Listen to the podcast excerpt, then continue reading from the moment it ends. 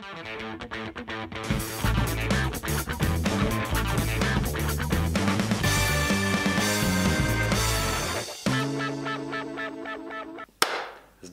všetky hamburgerové deti.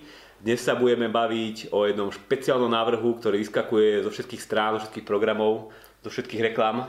Budeme sa baviť o nájomnom bývaní. A tento diel je vynimočný tým, že prvýkrát za rok a niečo, čo to robíme, sa nám stalo, že sme ho natočili v útorok a v stredu za mňou Robo prišiel, všetko bolo zostrihané, nahrané na YouTube, pripravené.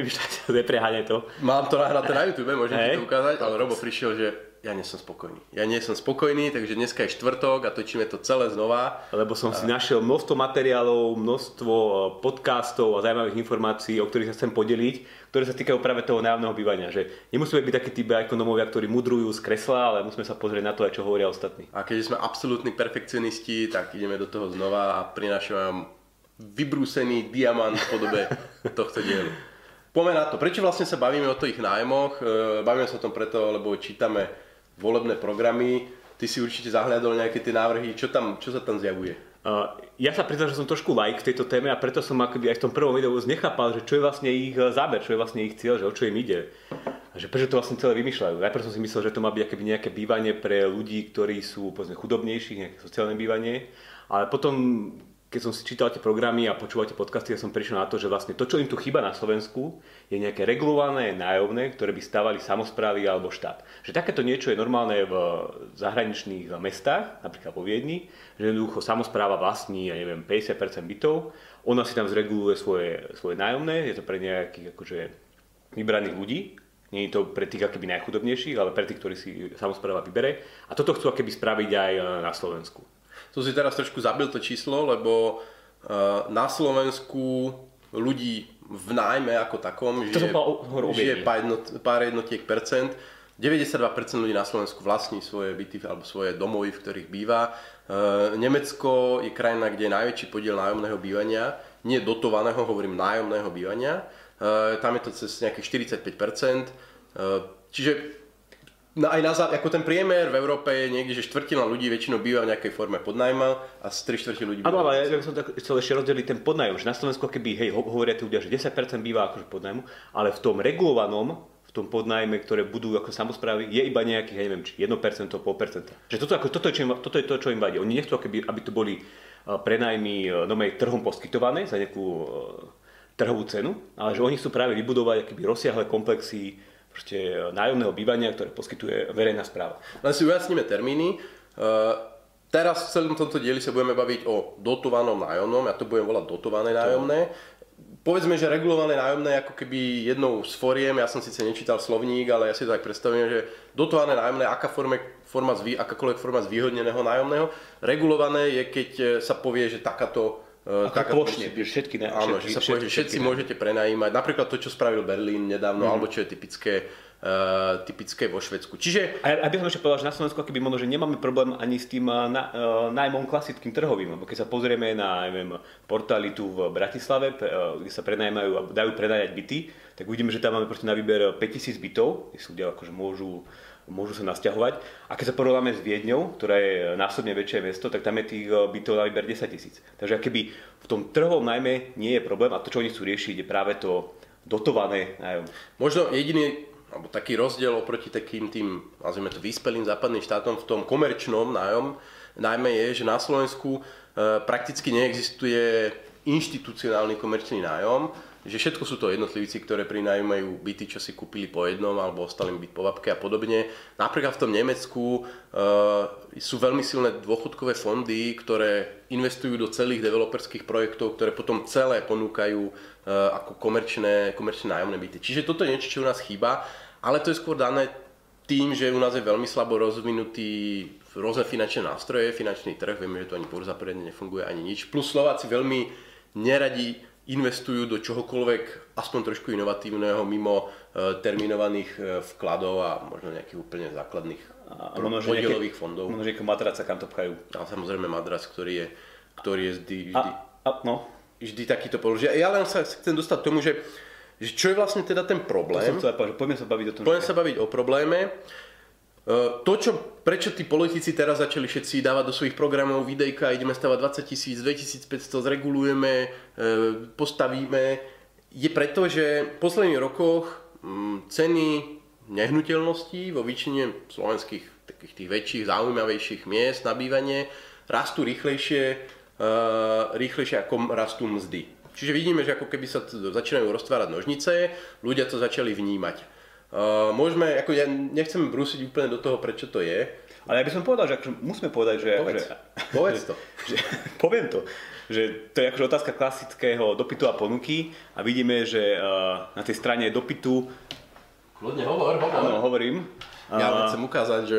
Prichádza, alebo prichádza taký veľký stimul z jednej inštitúcie, ktorá sa nazýva Európska centrálna banka, ktorá dlhodobo drží úroky na nule a to spôsobuje práve to, že sa nafúkujú rôzne bubliny. A myslím, že to bol kolega uh, Juraj Karpiš, ktorý zverejnil taký pekný graf, kde sa porovnávali reálne úrokové miery naprieč krajinami Európskej únii a rastom ceny nehnuteľnosti a bola tam pekná korelácia, že jednoducho krajiny, kde mali tie úrokové miery extrémne nízke až záporné, samozrejme, tak tam tie ceny rastli oveľa, rýchle, oveľa rýchlejšie. Takže na jednej strane sa musíme pozrieť na príčinu tých vysokých cien a tá môže byť do určitej miery spôsobená práve aj lacnými úvermi, že dneska na Slovensku si bere hypotéku úplne prakticky každý, kto sa vie podpísať.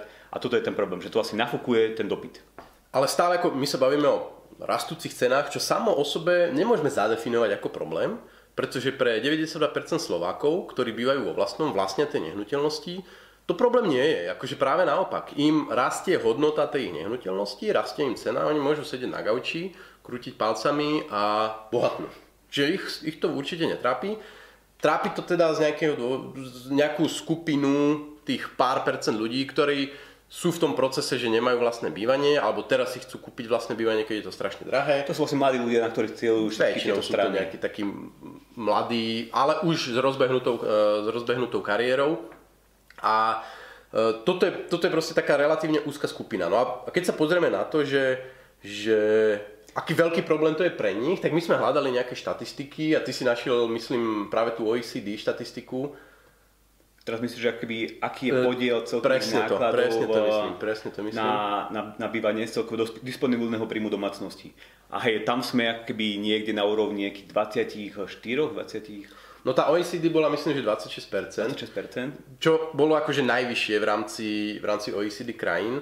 A ty Za... si našiel zase inú štatistiku? Ja som našiel zase štatistiku Eurostatu, kde sme boli v nejakom priemere, bolo to okolo 20, 20%. Ono totiž to je veľmi ťažké túto štatistiku zostaviť z dvoch dôvodov. Že vy buď akože sledujete nejakými prieskumami, že koľko ľudia dávajú na bývanie, ale tak oni nám môžu odpovedať, ako odpovedajú. Plus tady musíte, alebo môžete alebo nemusíte vyfiltrovať veci ako energie, ktoré sa netýkajú až tak nehnuteľnosti, ale týkajú sa bývania. Alebo to, to dorátate, lenže keď rátate e, zo, z iných štatistík, tak sa používa taká veličina, že imputované nájomné kde vy vlastne zoberiete tých, ako štatistik zoberiete tých ľudí, ktorí bývajú vo vlastnom a poviete si, keby nebýval vo vlastnom, platil by také a také nájomné. A to tam zarátate. Lenže keď na Slovensku 3 štvrte ľudí má vlastné bývanie a ani nemá na ňom hypotéku, akože 3 štvrte ľudí býva v dome alebo v byte, ktorý majú vyplatený, tak vy nemáte tieto dáta, z ktorých by ste mohli kvalitne vychádzať. Čiže tieto štatistiky sú rôzne. Každopádne Slovensko je priemerné až niekde vyššie, ale ani tie rozdiely medzi jednotlivými krajinami nie sú tam nejaké zásadné skoky, že by sme o 10% boli uletení od priemeru alebo podobne. A poďme, poďme sa teraz pozrieť na tých ľudí, že ktorým ideme pomáhať, že komu to naozaj e, táto politika môže pomôcť. Tak e, prvom rade treba podľa mňa povedať, že e, napriek tomu, že tie sluby sú extrémne nafúknuté, tak v skutočnosti sa pravdepodobne nepodarí zvyšovať stávanie bytov násobne, keďže na Slovensku sa stáva ročne dnes možno, že okolo 18-19 tisíc bytov tieto, tieto, um, tieto roky. A títo politici navrhujú akéby zdvojnásobiť to, to, toto množstvo. A toto ako je, ktorý? Ako ktorý? Ako ktorý? Zase takí tí, čo to povedzme, že prehnali, tak títo navrhujú zdvojnásobiť. A tu nastáva množstvo problémov, lebo uh, množstvo pracovníkov, ktorí pracujú na stavbách nie je nafúkovacích, nie je nafúkovacie množstvo betónu, cementu, samotné plochy sú nejak obmedzené, takže akoby slubovať takéto veľké narasty je nereálne. Takže pomôžeme de facto možno, iba nejakým pár stovkám, tisícam domácností ročne. Stovkám až tisícam, nie stovkám tisíc. Stovkám až tisícam. A pritom na Slovensku sa každý rok uskutoční okolo 30 tisíc sobášov, teda vznikne nejakých 30 tisíc nových domácností. Takže naozaj pôjde iba o nejakú menšinu. A čo je podľa mňa ešte dôležité e, zdôrazniť, že táto menšina bude častokrát z nejakej povedzme, strednej triedy a možno až vyššej strednej triedy a bude sa nachádzať v Bratislave alebo v nejakých väčších krajských mestách. Zo strany, ja som sa na to pozeral, oni navrhujú až jednu tretinu tých bytov postaviť práve v Bratislave a druhú tretinu vo veľkých krajských mestách. Takže odrazu, keby sa bude to, povedzme, celé Slovensko a tie chudobnejšie okresy a regióny skladať na bývanie, aby mali to dotované nájomné bývanie týmto ľuďom, ktorí majú už dnes vyššie platy. MBS robila takú zaujímavú štatistiku, kde sa pozerala na mzdové rozdiely medzi rôznymi regiónmi a ukázala, že aj keď očistíme uh, príjmy domácností o náklady na bývanie, tak stále tí ľudia vo väčších mestách a hlavne v Bratislave zarábajú o 10, 20, 30% viacej ako ľudia z ostatnej časti Slovenskej republiky. Zase my nedržíme voči nájomnému bývaniu nejaký špeciálny hejt, pre nás je to jednoducho sociálna dávka. Aj keď sa to predstavuje v takých nejakých vzletných termínoch, v princípe dotované nájomné bývanie, nech má akúkoľvek podobu, je sociálnou dávkou. Pretože ak vy dostanete alebo bývate v byte za 200 eur v nájomnom, e, pričom trhová, trhové ceny sú 500 eur je nájomné, tak ten rozdiel tých 300 eur je jednoducho sociálna dávka. A je to sociálna dávka prerozdeľovacia, pretože za prvé niekto to musí z rozpočtu zafinancovať, čiže pôjde to z daní všetkých, ale zároveň, e, hlavne ak štát bude tie byty stavať alebo bude skupovať nejaké byty na trhu, tak to bude znamenať, že tie ceny, komerčné ceny pre všetkých ostatných, ktorí budú mimo toho systému, e, dotovaného nájomného porastu. Pretože v, dané, v každom danom momente je ponuka bytov obmedzená a vy keď ju zmenšíte, či už tú dnešnú skupením, alebo tú budúcu, že odsajete čas tých stavebných kapacít na svoju stranu, tak jednoducho to, tie ceny v tom zvyšku musia narásť. Zároveň by som možno ešte podotkol, že, že ono je to vždy také vtipné, keď na Slovensku e, politici riešia problémy chudobných z nedostatku, lebo zase, ktorá skupina mladých rodín na Slovensku má absolútne najväčší problém s bývaním? Rómovia. Správna odpoveď.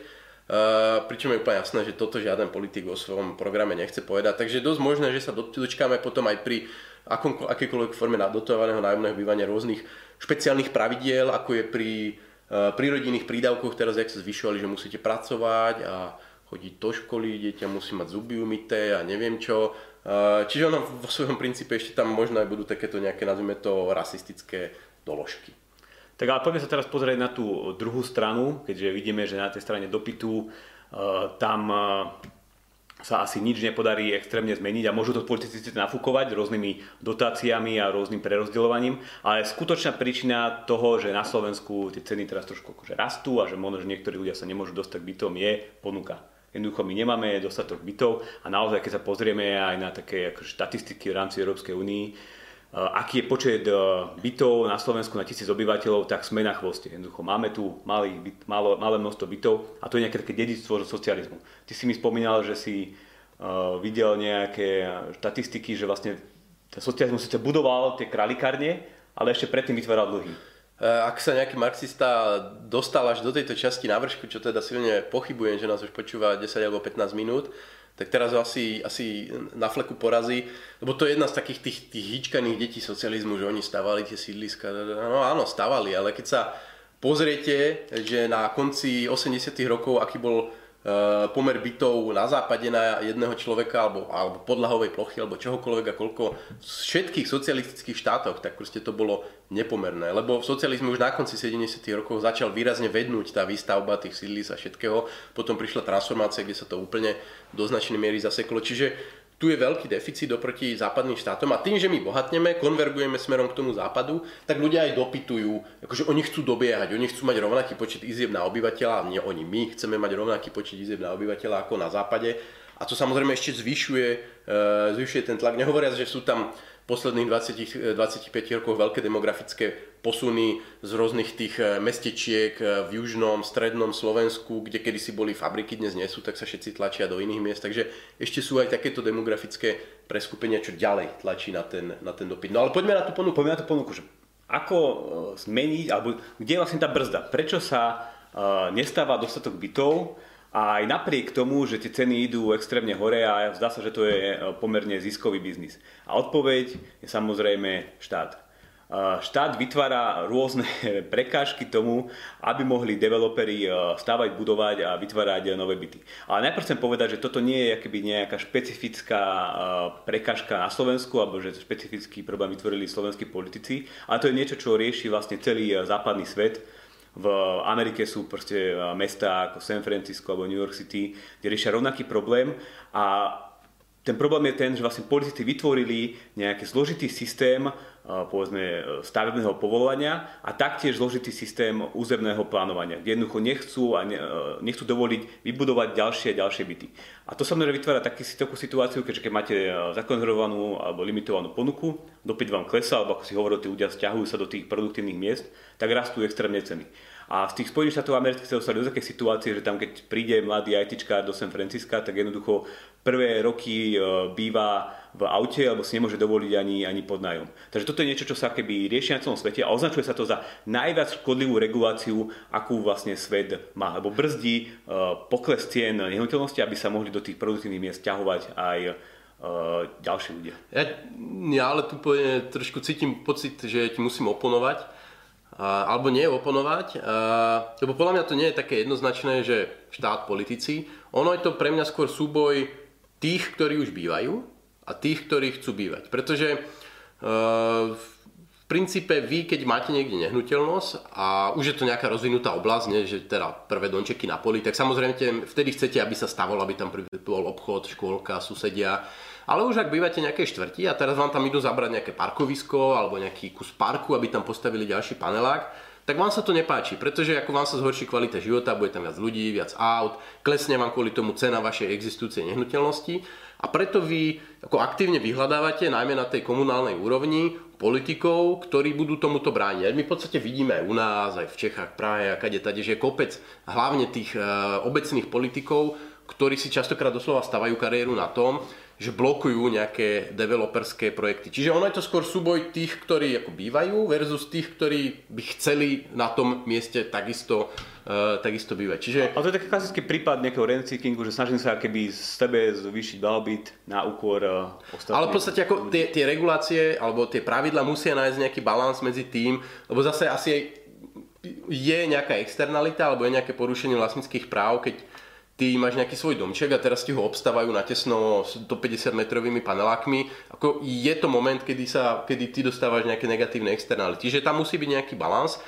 Akorát ono častokrát to e, sklzáva k tomu, tým, že tí, čo bývajú, už majú tú politickú moc, lebo oni sú tí, ktorí volia a tí, ktorí by chceli bývať, oni v podstate nemajú žiadny spôsob, ako by ovplyvnili to rozhodovanie a to konanie toho miestneho politika. Čiže Eh, ten balans tej moci možno nie je tam úplne, úplne vyrovnaný a vedie to potom k tomu, že Tie povolenia na stavby idú veľmi pomaly. A, aby som to nevidel vždy tak akoby úplne uh, negatívne, že ten, kto chce stavať, tak automaticky musí uh, na niekoho uvalovať negatívnu externalitu. Zoberme si ten spomínaný príklad z Prahy, kde sa označuje posledných 5, myslím, že 6 rokov ako veľká kríza bývania, že tam narastli ceny naozaj ešte oveľa výraznejšie ako tu v Bratislave. A tam je situácia taká, že tam sa každý rok v tej Prahe postaví nejakých 2000-3000 bytov, ale na čakačke Uh, majú vlastne developeri naprojektovaných 40 tisíc bytov, ktoré by pomohli riešiť tam tú extrémnu krízu. A toto sa nedieje, tieto byty sa nerealizujú kvôli tomu, že samotný úrad nestíha, že proste tam tie tety, ktoré dávajú razitka a pečiatky, proste tak nestíhajú tie pečiatky dávať, lebo ten proces je veľmi komplikovaný, ten proces je sériový. To je podľa mňa asi najhoršie a naj, najutr, najväčšie utrpenie pre tých developerov, že oni, že oni sa musia posúvať od jednej kancelárie do druhej a musí to byť v nejakej, nejakej postupnosti a každá tete tam možno, že ide na dovolenku, možno, že je chorá, tak potom sa to predlžuje. A výsledok toho je, že aj tu v Bratislave developeri, keď stávajú, tak oni dokážu postaviť tú bytovku za jeden rok fyzicky, ale jej, jej realizácia od toho projektu do kladačného rozhodnutia je niekedy 4-5 rokov. A to práve kvôli tomu, že to všetko, všetko extrémne dlho trvá. Nehovoriac o tom, že áno, e, lokálni politici si častokrát robia politiku z toho, že bojujú proti developerom a snažia sa zabrániť tomu, aby tuto na mojom e, veľa mojej bytovky nič nové nepostavili. A toto všetko, keď treba si povedať, že toto je tá príčina toho, že sú tie ceny vysoké, že, že práve tá limitovaná ponuka. Čo je trošku aj reflexia k tým programom, ktoré ponúkajú, že za rok postavíme neviem koľko tisíc bytov.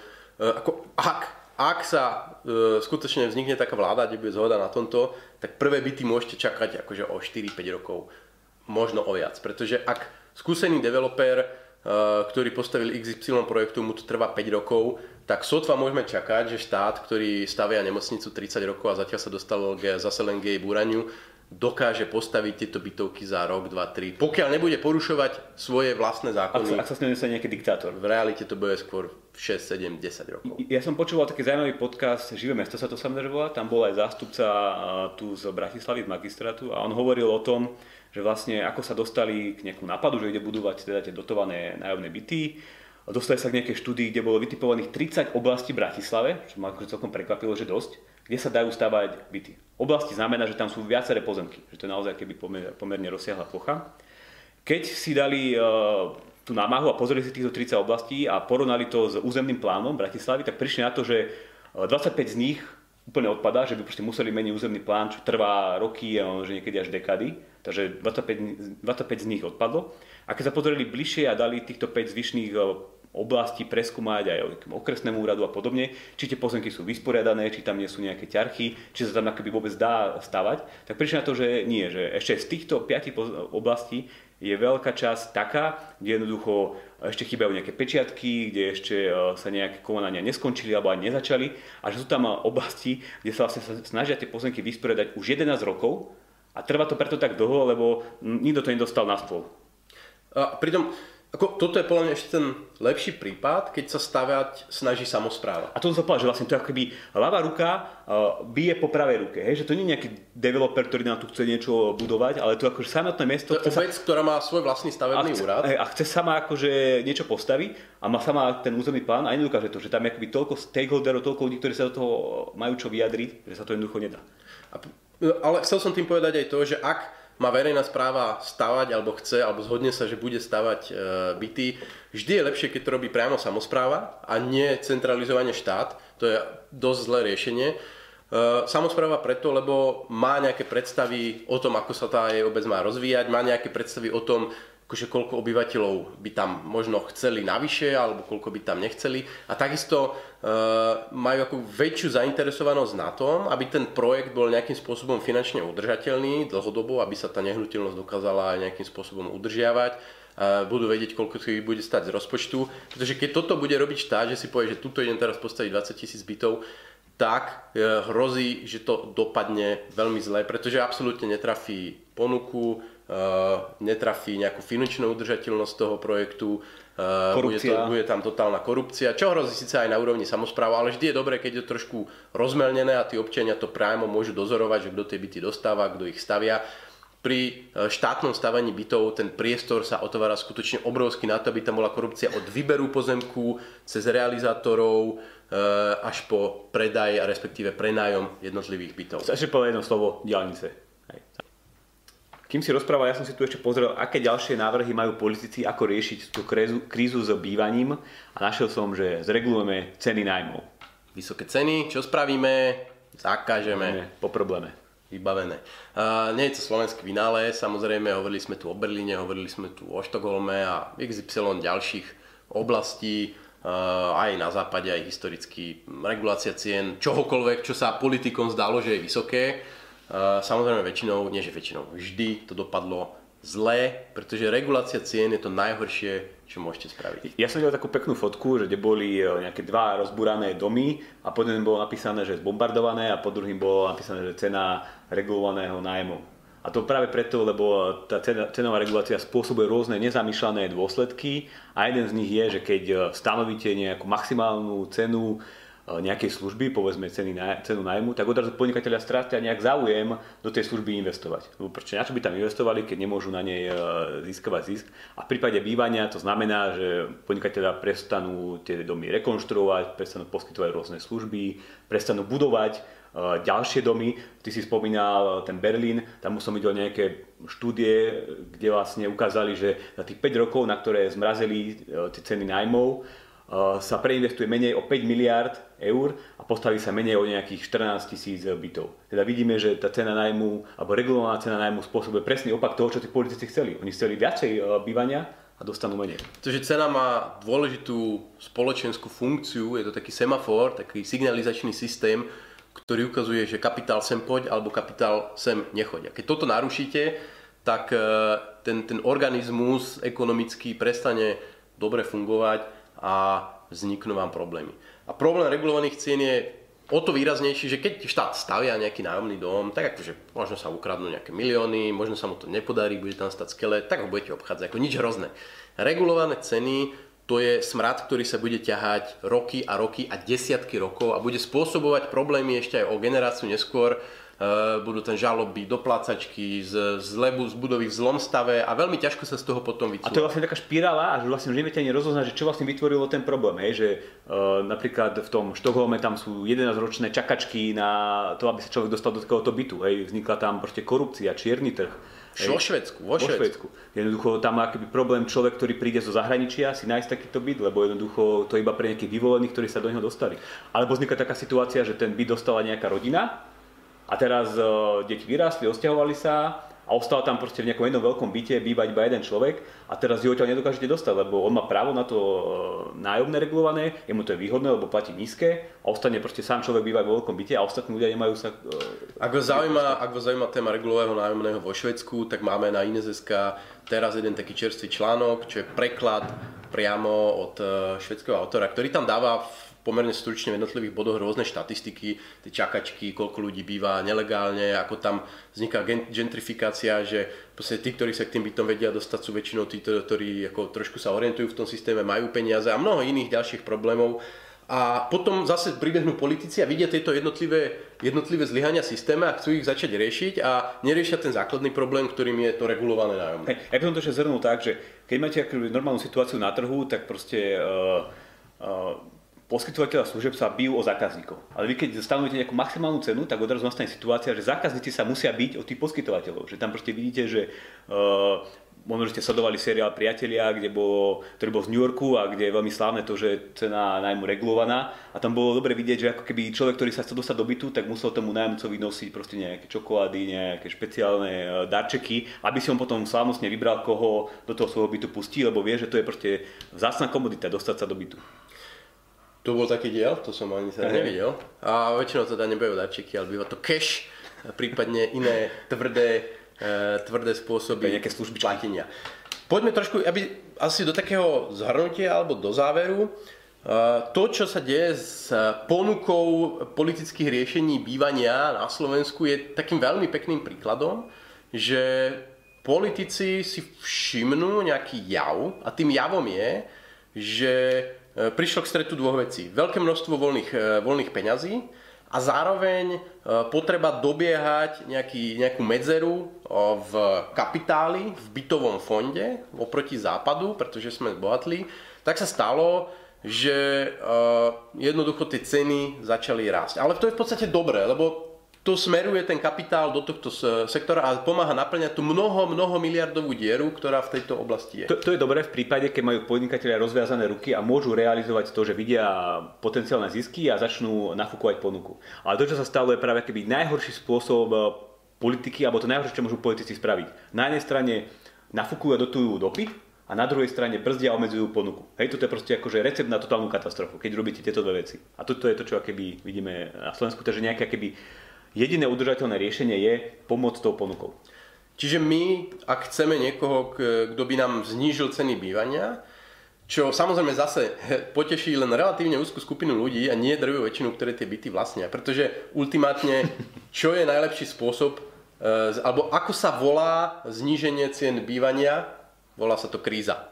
Keď hmm. chcete znížiť cenu bývania, tak privítajme ekonomickú superkrízu, ceny nehnuteľností e, počas nej poklesnú a vlastne problém bude vyriešený. Alebo nie a práve vtedy nie. si uvedomíme, že tie ceny neboli až taký problém, že ten problém je v pozadí, ako produktívni sme, ako viac si toho, uh, toho môžeme dovoliť. Čiže ja, samozrejme, žiaden politik si nedá krízu do programu, ale čo by som ja hľadal v programoch je chcú konečne zmeniť stavebný zákon, ktorý má asi 50 rokov, myslím, že z 60 70 rokov je ten zákon. V rebríčku sme niekde na poslednom mieste práve v tejto regulácii. Doing 100, business. 160. 146. miesto. Business construction permits sú niekde úplne, úplne na spodu, čiže stavebný zákon, stavebné úrady, ktoré nie sú ani tak o nejakej lenivosti úradníkov, ono je to skôr o tom, že ten prenos kompetencií taký, ako je a máte nejakú mesku ča alebo mesto, kde zrazu je viac developerských projektov a oni ako tá obec nemá tie zdroje na to, ani tie kapacity, aby to dokázala vybavovať.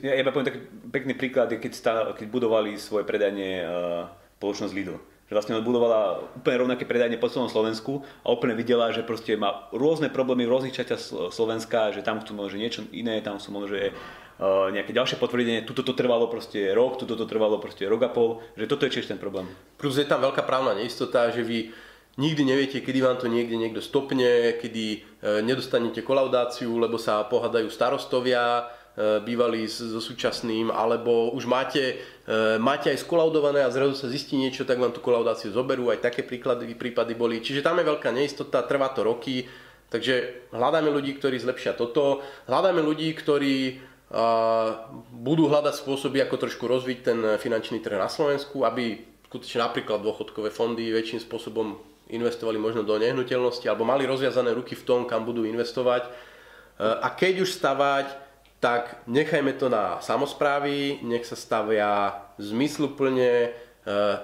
tam, kde to je nejaká vyslovená lokálna potreba alebo lokálna zhoda voličov na tom, že poďme investovať naše prostriedky a nie centralizovanie na úrovni štátu. Aby sme to zhrnuli, problém nie je v tom, že by sme mali nejak nedostatočný dopyt a že potrebovali sme politikov, ktorí tu teraz budujú ľuďom e, buď či už dávať nejaké sociálne dávky vo forme regulovaného nájomného bývania, alebo dokonca sami začnú niečo budovať.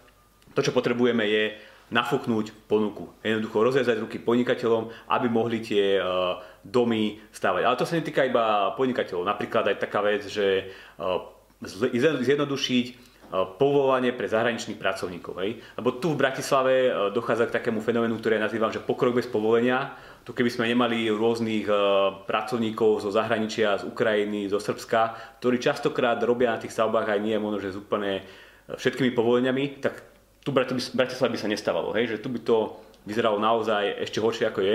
Takže toto je ten problém, riešme stranu ponuky. Lebo eh, ak chcete, ak chcete politika, ktorý vám zabezpečí veľmi rýchlo veľa nových bytov, jediný spôsob je poslať buldozery na vinohrady, na parky, znižiť všetky normy na úroveň 80. Eh, rokov, všelijaké svetlotechnické a tepelno, izolačné a environmentálne a parkovacie a všetko toto jednoducho postaviť jednoduché paneláky jeden vedľa druhého a je to vybavené. Ale neviem, či to chceme. To Takže ja... ostáva len čakať. Ostáva čakať a to brať si hypotéku. Ale to je asi všetko na túto na túto dlhú, no. dlhú tému. Čakáme vaše komentáre pod našimi videami. A posielajte to politikom do ich statusov a pod ich uh, diskusie. Nechceme vaše byty. Nechajte si ich. Čaute.